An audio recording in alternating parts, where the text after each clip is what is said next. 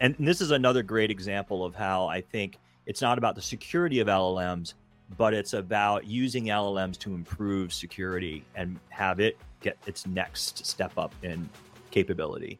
DLP space is a lot more complex these days. It's not about me taking a picture on my phone. I could wear regular specs, walk into the office, record the entire damn thing. No one would have a single clue because they just see me walking around in specs now, which yeah. just regular specs. Yeah. Basically, I saw this prediction online by Daniel Miessler about 2026 is when we could see general intelligence come alive to the point that the average American's job may be replaced, potentially replaced by AI. I don't know what was your thinking about this space. Yeah, I, Daniel and I agree on a lot of things. That's definitely one where I was like, we should bring him on because I can disagree with him on that. Like saying that by 2026 that we'll replace the average American job through AI, I think is extraordinarily optimistic. I don't even know if you call that optimistic, but there's so many different reasons why I don't think that's necessarily true we haven't even figured out how to get an LLM or AI to manage someone's schedule effectively. So I'm not sure we're going to be at the point of replacing people in three years. I think we've got a while to go there. We have a long while to go.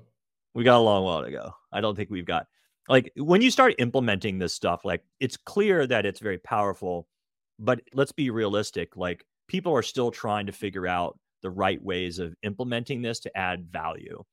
And there are real challenges in saying, okay, let's have an LLM manage your calendar and do it like a real EA.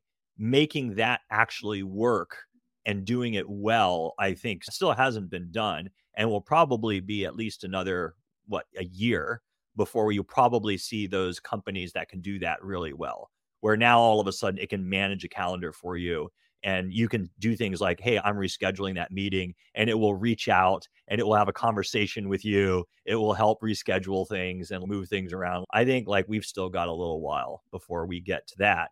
Therefore saying in 3 years it'll replace the average american job i think is a reach. So that i just quote him directly. The article that he wrote was why we will have agi between 2025 and 2028 and i think clint our mutual friend from tldr tldrsec he summarized the whole thing and basically said Daniel predicts a 60% chance of AGI in 2025 and a 90% of AGI in 2028, where AGI is an AI system capable of replacing a knowledge worker, making the average salary in the United States. That's Okay. That's basically what's been called out.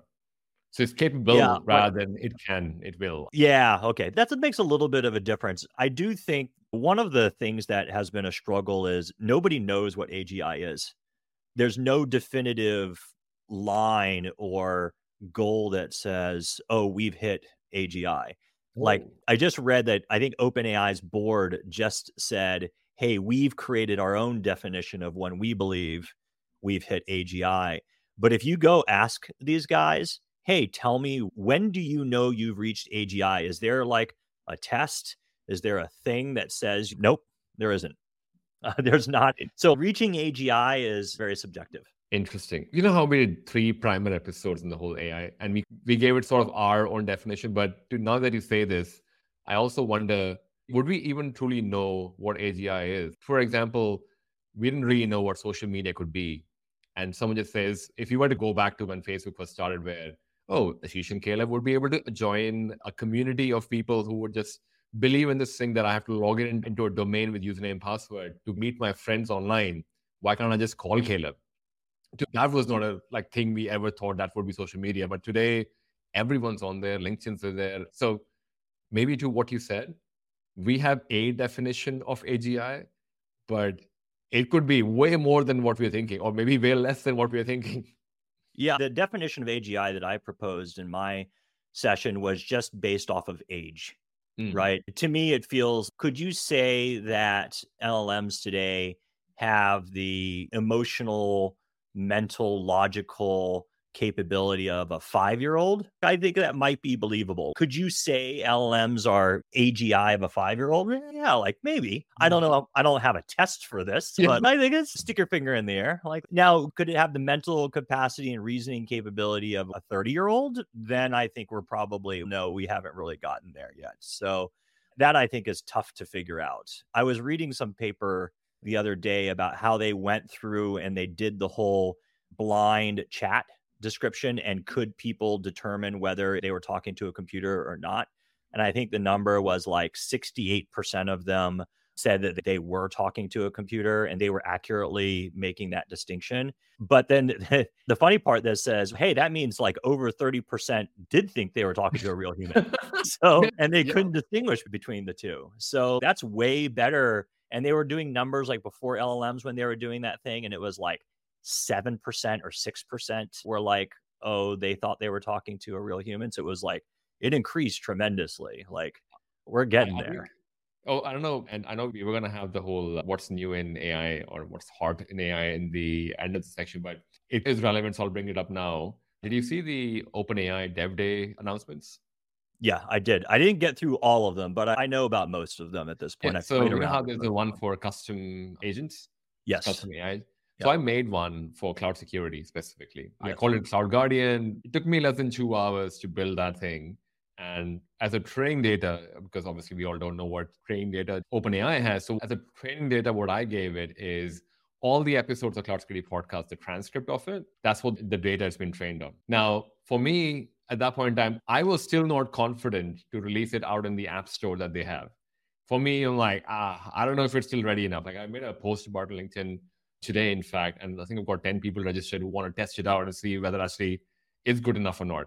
You can and, just share the link, right? You can just share the link and people can use it. Yeah, yeah. So I've shared the link basically, and I'm not sharing it in the context of, hey, everyone on the internet use it, but more, hey, by the way, I know 10 people that I can actually get feedback from. Is this actually what you expect? So what I've done is I've asked people to, I'll probably put the link in the show notes for this episode as well.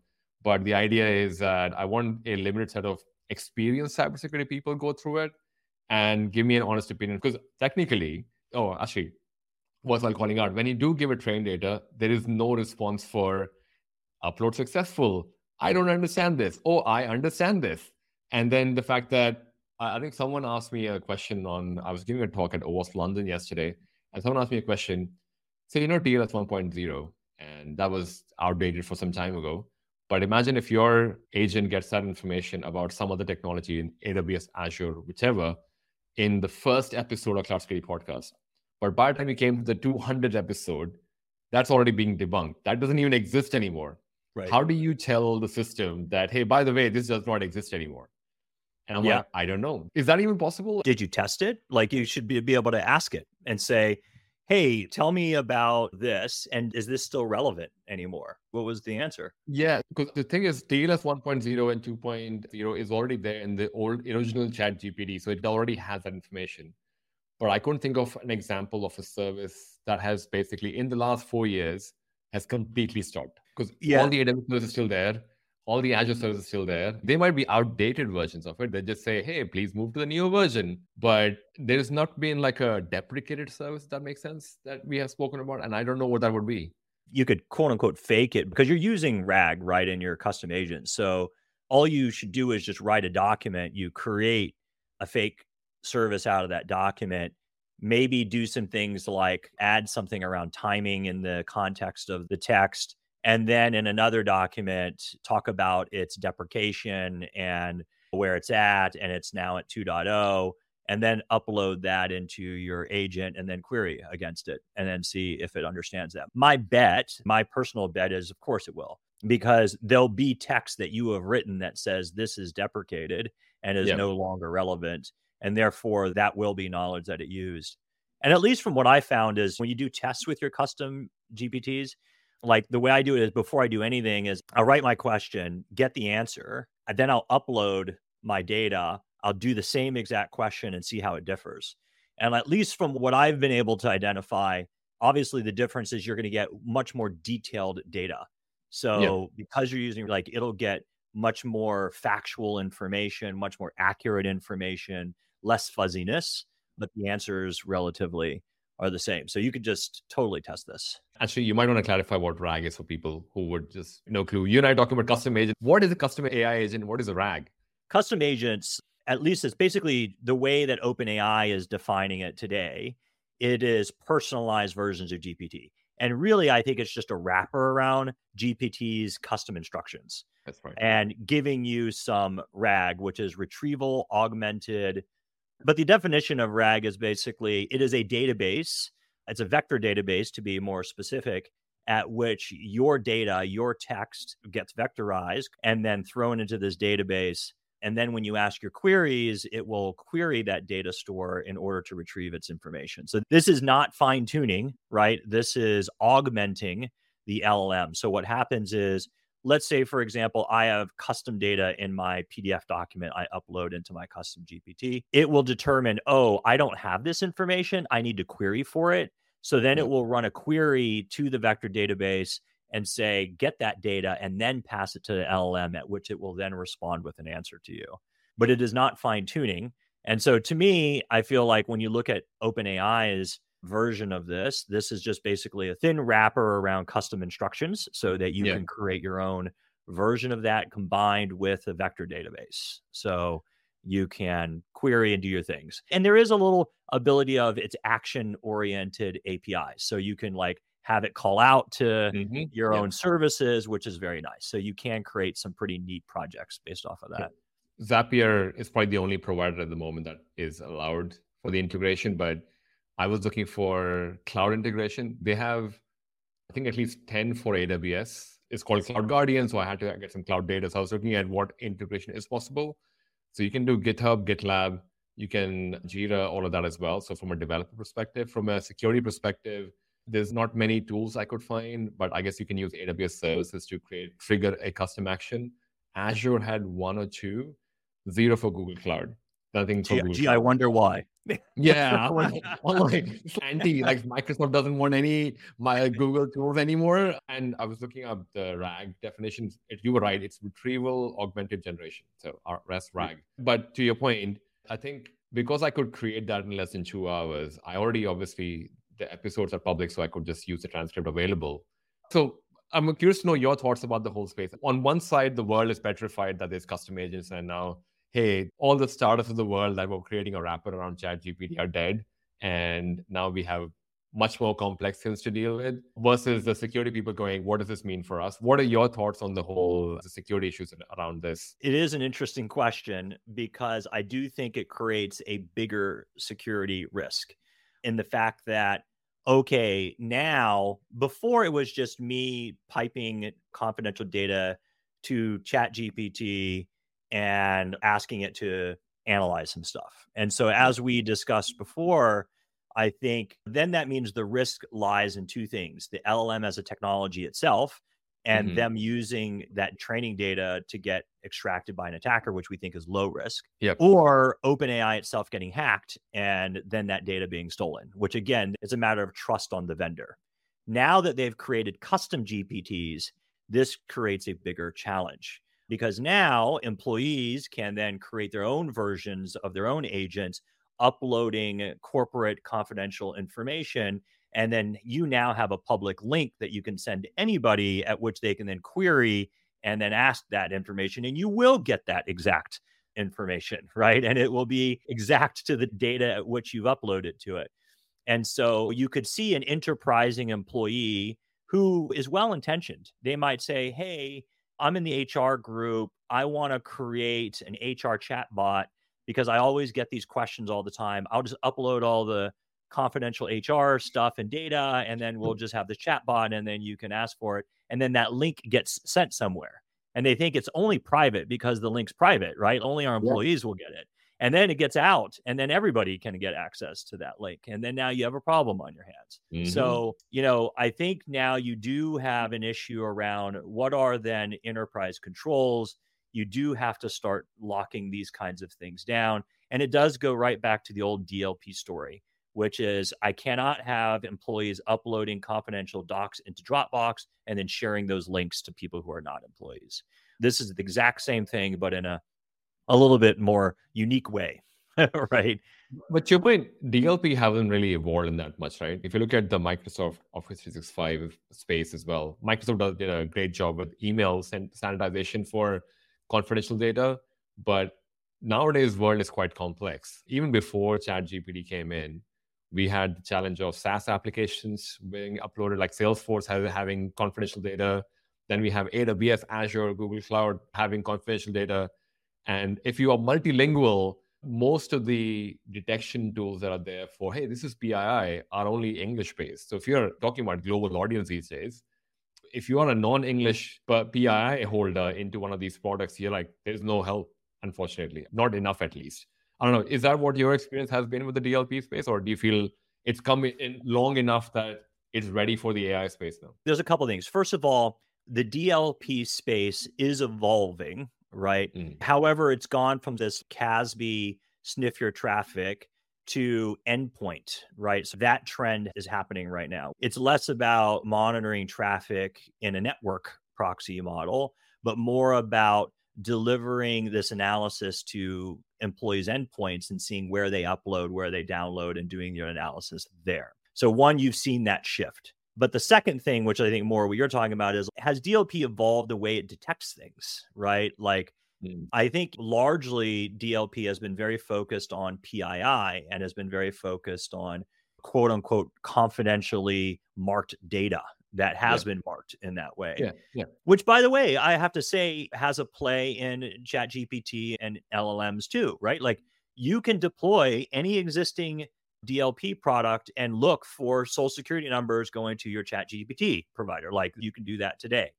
But I do think as the world evolves and you start getting into this, do we get into where LLMs and with the creation of LLMs, can you up level what is knowledge and what is confidential information, right? Because it's no longer about a regex that just looks no. for a social security number. You can say, hey, this model determines that this is executive data that normally would only be shared among, among top level executives and should not be shared with anybody else. And it can analyze content and say, hey, this should not be going here.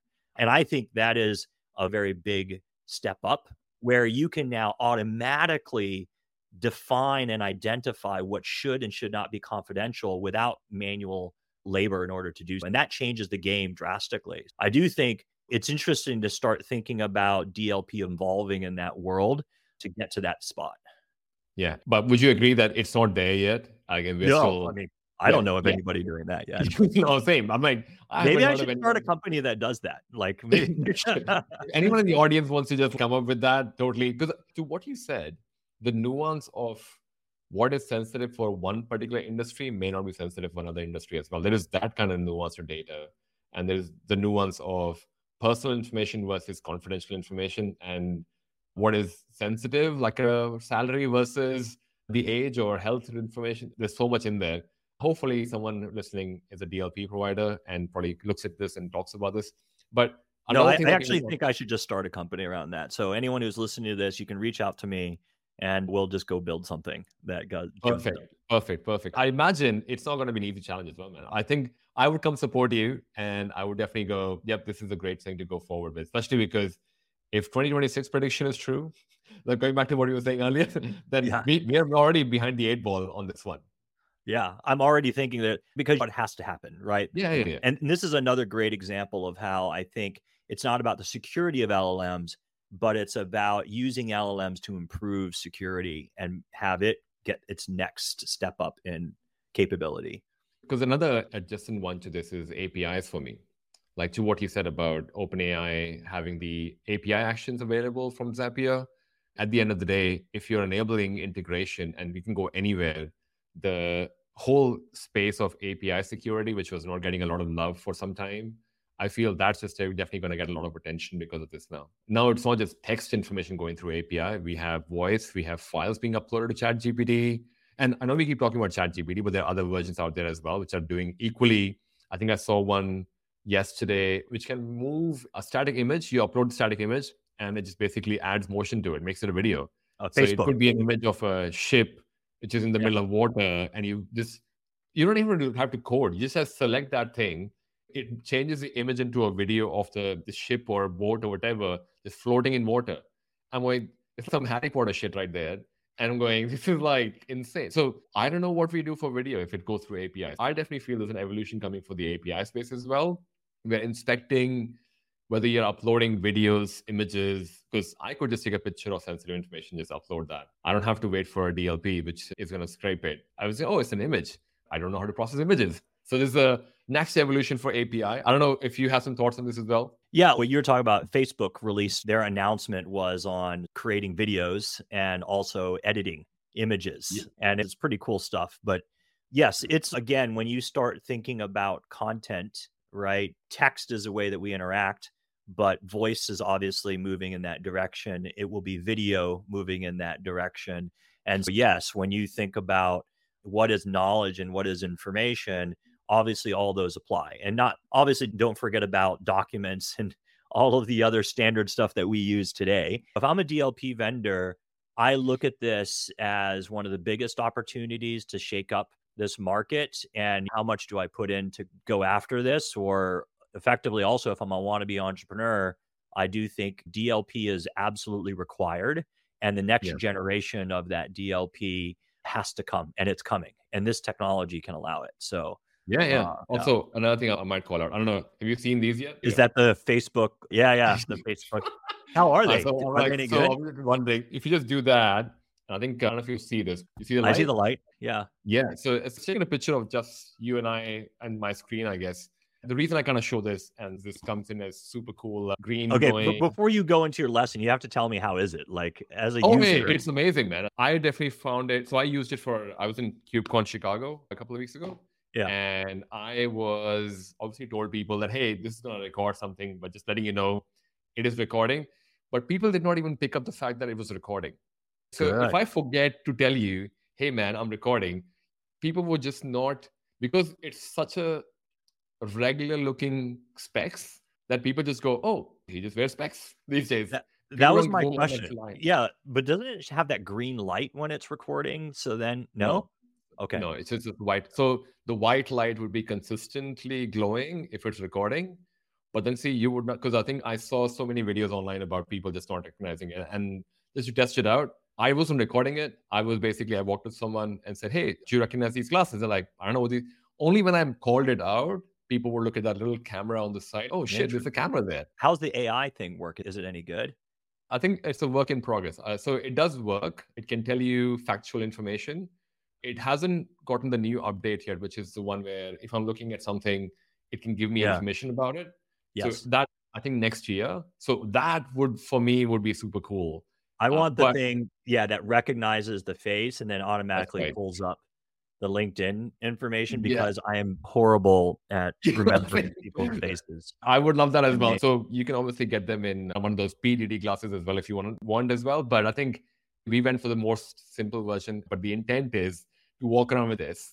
But obviously, let people know. I think where possible, I'll let people know that hey, by the way, this is recording. So just let it. Because no, I think you need to do an experiment of not doing that and how many people recognize what it is or don't recognize what it is to see like, like they have a normal conversation don't even call yeah, it yeah exactly yeah they're walking away yeah that's right like you need to have us you don't do it the whole time but you need to say okay for half a day yeah. i'm not going to say a word and then what are people's reactions to it do you get called out what do they say yeah i, I would definitely do that as well but I, i'm definitely keen to see the extent of this as to how that affects the privacy to what we were talking about. And that's why I brought that up. DLP space is a lot more complex these days. It's not about me taking a picture on my phone. I could wear regular specs, walk into the office, record the entire damn thing. No one would have a single clue because they just see me walking around in specs now, which yeah. is regular specs. There's always been a challenge around the cell phone take a photo problem, right? Which is yeah. people will say, How do you stop people from just taking a photo or a video? And the answer is you can't, right? Like, but at the end of the day, is that the threat that is my biggest risk? And depending upon where I sit, it can be, but in 99.9% of cases, that's not your biggest risk, right? You have far bigger risks in other areas of your organization. Now, however, if you are, you have a crypto custody and you're oh. in there and you are like putting in codes and things in an ultra secure facility, then yes, recording and taking photos and snapshots is a huge risk that you need to remove. But largely, I just don't think it's the biggest problem. That opens up another door of conversation as well. Because I think when you go through security for highly restricted areas, they ask you for phones so that you don't record. How Yeah. often do they ask for specs to be provided? Oh, they're definitely going to do that. if they find out.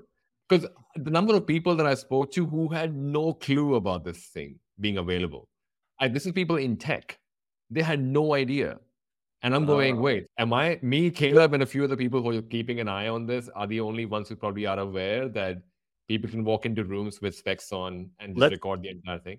Let's ask your audience. There are people who listen to this that probably go into SCIFs, government, and ask them, do you think you can get away with carrying a pair of Facebook glasses in and would people notice? Would you get caught Definitely leave it? it a comment. Just Yeah. drop it as a comment. Do you feel? I see the Meta AI came in as well online. It's basically there's a notification that came on our phone asking about, hey, the new media is ready. If you want to, like, okay. I hope it wasn't recording. Mark Zuckerberg making basically on the on the other end of the phone, going, "What are these guys talking about?" I also wanted to touch on another aspect, which is the prompt engineering one. It's probably the third one that I feel is worth calling out as we sit today. I think one of the conversations that I was getting a lot into was more around do security people need to know prompt engineering to protect them? The same uh, concept that we had before, where initially for a web app, people would use Burp Suite, they're exploring what APIs are active or can I fuzz through it? Also, do I need to understand this as in pre Burp Suite days where you're basically going through one domain at a time or one subdomain at a time? Is that the stage that I'm at the moment with prompt engineering where I have to understand prompt engineering to be able to protect against it? Because it literally looks like just normal text. You're talking about do you need to understand it in order to protect against prompt injection? Yes.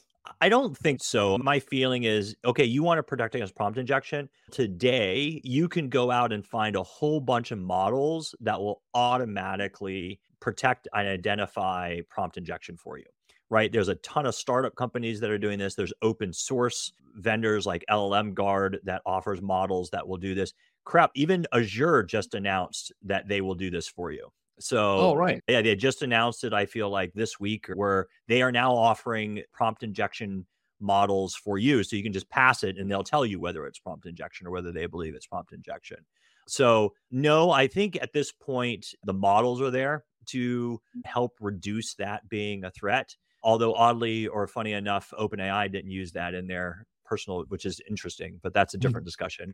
I don't think that's really the biggest problem in terms of are you going to make your own custom prompt injection rules, signatures, or others? My gut guess is probably rarely. However, you may. And if you are, then you definitely need to know how prompts work in order to do that. But I don't think your everyday security engineer or security person needs to know prompting in order to prevent prompt injection. If you want to take advantage of LLMs in your work, you definitely need to know about prompting.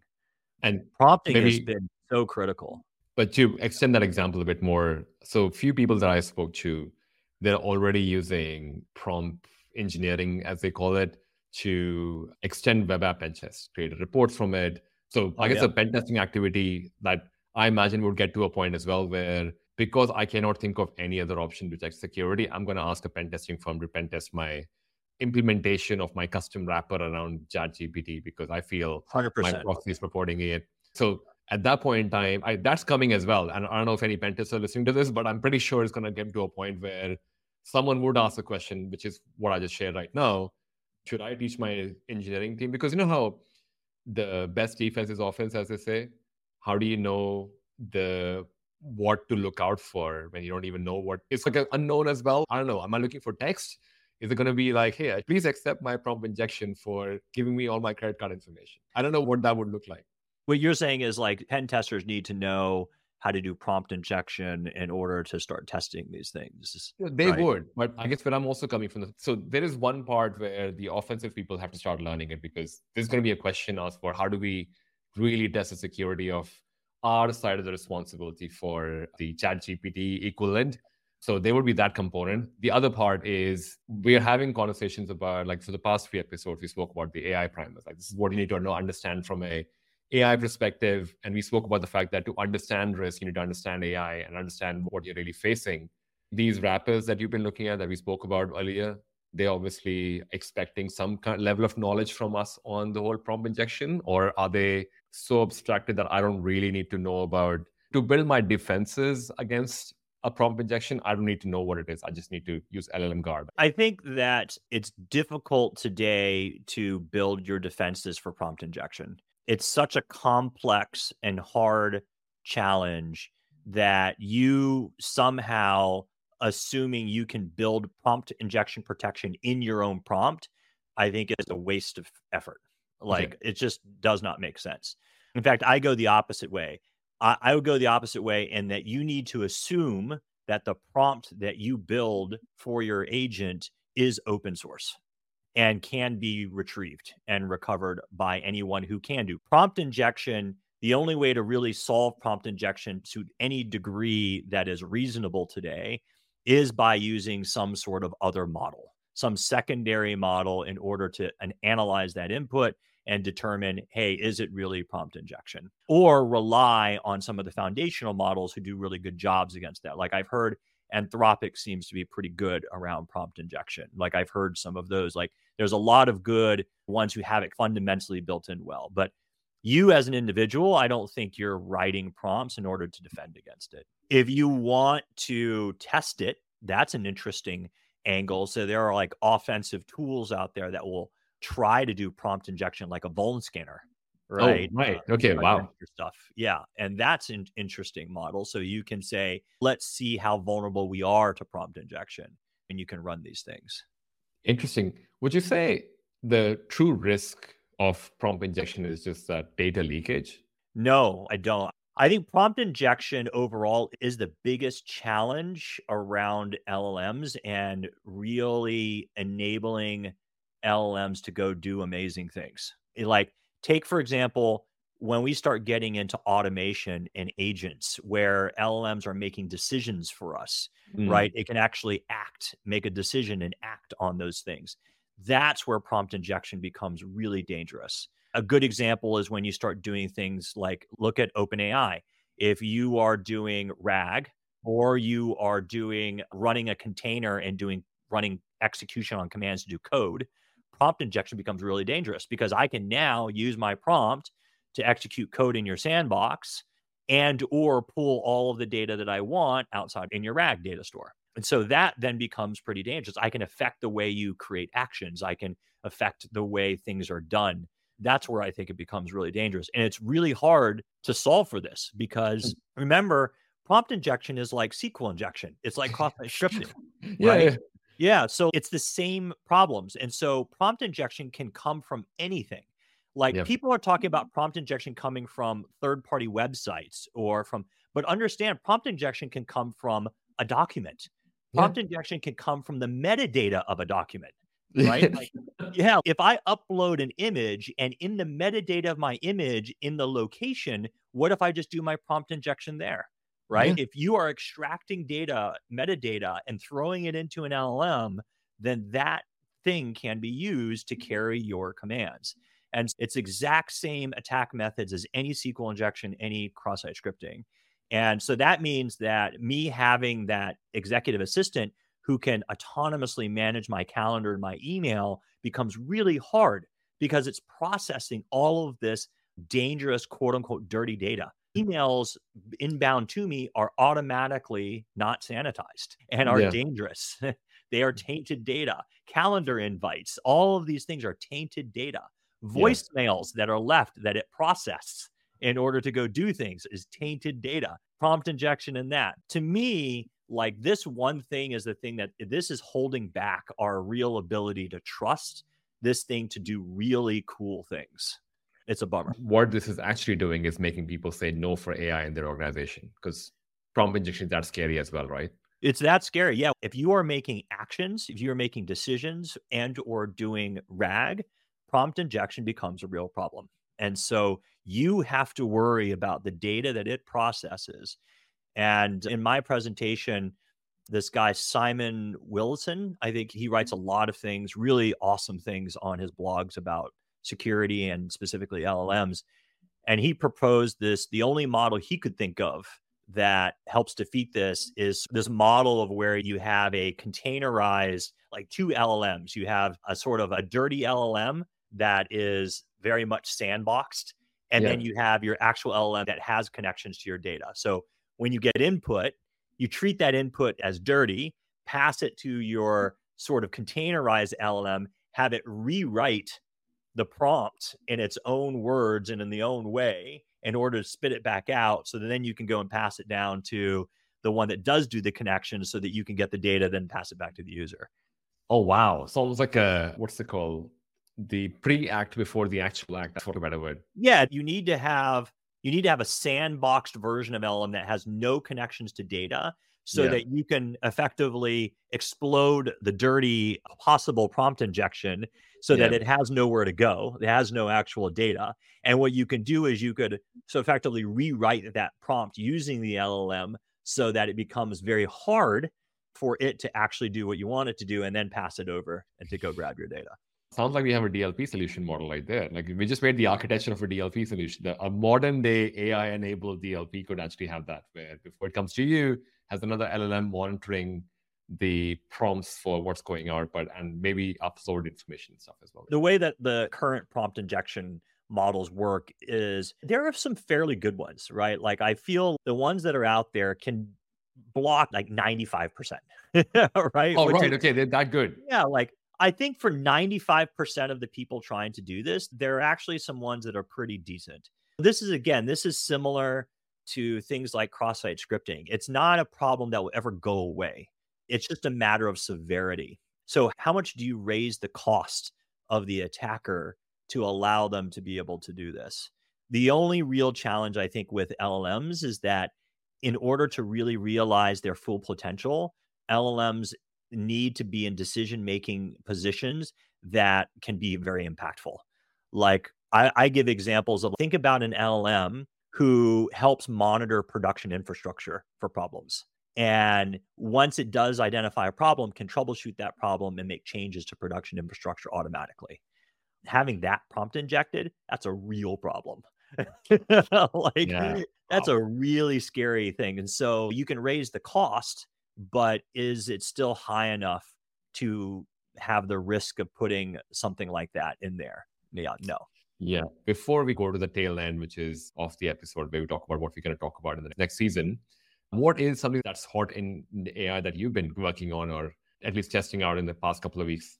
I've been doing what everyone else is doing, which is screwing around with the OpenAI stuff. Custom and, agents as well? Yeah, the custom agents, trying to see what's been going on there. And you did see the security issues. You can get prompt injected in your custom agent. So it'll dump all your prompt, yeah. which is interesting because the entire point of the App Store for OpenAI will be based around your prompt and your yes. data, right? Your RAG right. data, which by the way, you can also prompt inject and download. Oh, you so, can download data as well. I yes. oh my God. Okay, so, enough. So it'll be entertaining to see, okay, how do you open up an app store? They're effectively open source. So you can download both the prompt and you can go retrieve the data.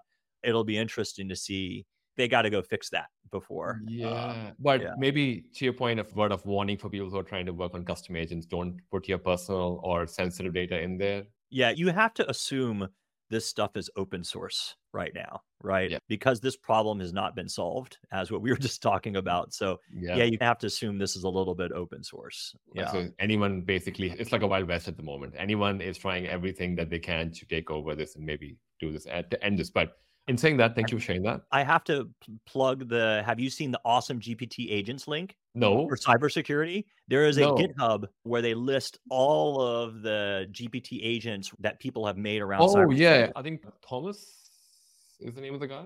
I don't know who it was, but it was really good. Yeah, because I'm gonna put in a. I'm gonna put a PR for my custom agent to be there as well because he doesn't have one for cloud security. Yeah, uh, you got you got to list that. That's a really cool. So index. maybe the the next one that you have to talk about, your hot one, is basically the repo, which is by Thomas Roccia. So awesome GPT agents. I'll put the link in the show notes. Basically, I'm going to put my Cloud Guardian there as well. But why are you excited about it, man? I tested a couple of them and they're pretty good. Like I tested oh. some of the security ones and I gave it some pretty hard questions and it was pretty decent. Like I was impressed. Oh wait, so these are agents people have put data in custom agents for cybersecurity, people have put data in as well? Yeah, these are all custom GPTs. So I think the one I tested was virtual senior security engineer. So I tested this one. So I was like, all right, let me do a little bit of an interview. yeah, because I'm like, okay, let's see how good this thing really is. It was like good. It was like I don't know what custom data they augmented. Obviously, I don't know what that is unless I prompt inject them. But I tested it out and it was impressive, man. Okay, because there's one for CISO AI as well, so which I'm which I was gonna definitely play around with. There's one called CISO AI. So I'm like, oh, that'll be interesting as to what am I expecting. Yeah, you should interview it. You should interview. Yeah, like and just basically have an entire episode just us interviewing CISO AI. Actually, what we should do is we can now tell recruiters and CEOs that this is what you use to interview your CISO. So you can just oh. ask the oh. question in your CISO GPT and see how closely that when the CISO answers, doesn't match with what GPT says? Imagine someone's doing an interview and on the side the CEO is just typing away. And I'm like, oh, yeah. am I disturbing? Just I'm just coming up with the next question. Sorry, I was trying to go through this document and find my next question. And yes. I'm like, oh, that's a really interesting way. I'm gonna put that as something as a content out there, and that I think would be really super interesting. Yeah, because but, they don't know, like CEOs don't know how to interview CISOs. They're like, I don't know what questions to ask. Yeah. how do you determine whether a CISO is good or not good? Like yeah, they don't know. Technical or not technical as well. Yeah, yeah. They should rename that agent into CISO interview agent and. maybe a pull request. Maybe a pull request. They can put that through, and maybe they can change it. I do want to talk about the next season. We're gonna have guests, hopefully Daniel Miessler and others like him, who are basically talking about AI, cybersecurity specifically and I think maybe more hot ones. I'm actually curious. By the time we catch up on season two, how much AI would be different? I'm definitely gonna be like, I would be super interested to know what our hot series in the end is like compared to what it is today. Can we ask the people listening, like, our proposal on what we do with Canons, just doing like free flow talk and well, run yeah. it for like uh, over an hour and just see what happens? Yeah, yeah, I would personally say I would not think people would worry about it because I think we spoke about this. I still believe I'm still happy to put the content out there, but I would not even know the right questions to ask someone because you don't want to put them in some kind of a boundary for, hey, talk to me about AI and cybersecurity, but what do you think about it? And I think as the conversation flows to what you and I was talking about, we can just take it from there as well. But obviously, folks who are listening to this, if you feel no, you like the one hour interview, we'll try and make a shorter version of that as well. Hopefully, as long as it takes to get to the bottom of what we're trying to talk about, just a couple, that's few people hanging out and just talking about cybersecurity and AI. But for that, thank you so much for supporting all of us, especially Caleb, me, Shilpi, as we tried the AI Cybersecurity Podcast season one. Make sure to subscribe for season two as well. But thanks, Caleb. Have fun. All right, guys. Thank you. See you next season.